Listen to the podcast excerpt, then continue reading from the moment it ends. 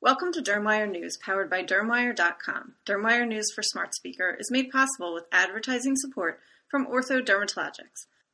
I'm Stephanie Talea with Practical Dermatology Magazine.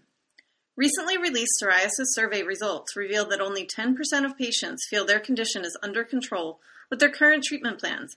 Meanwhile, their symptoms and the mental emotional effects of these symptoms are overwhelming.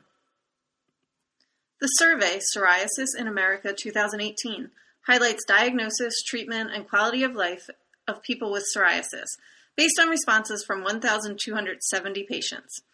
Itching was the most common symptom and considered the most difficult to manage. Two thirds of respondents said they experienced itchy or flaking skin seven days a week, and 57% experienced bleeding skin at least once weekly. Some key findings from this year's results include 46% have moderate psoriasis and 31% have severe psoriasis.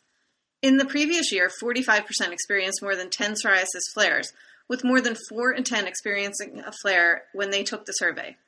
Only a third currently use a biologic or small molecule medication. Nearly half have never tried them, with the most common reasons being side effects, financial issues, and doctors not recommending them.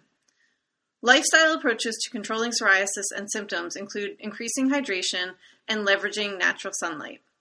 More than half have never experienced remission, with less than 1 in 10 in remission when they took the survey. The survey was launched by Health Union, which owns and operates 19 chronic condition specific communities, including plaquepsoriasis.com.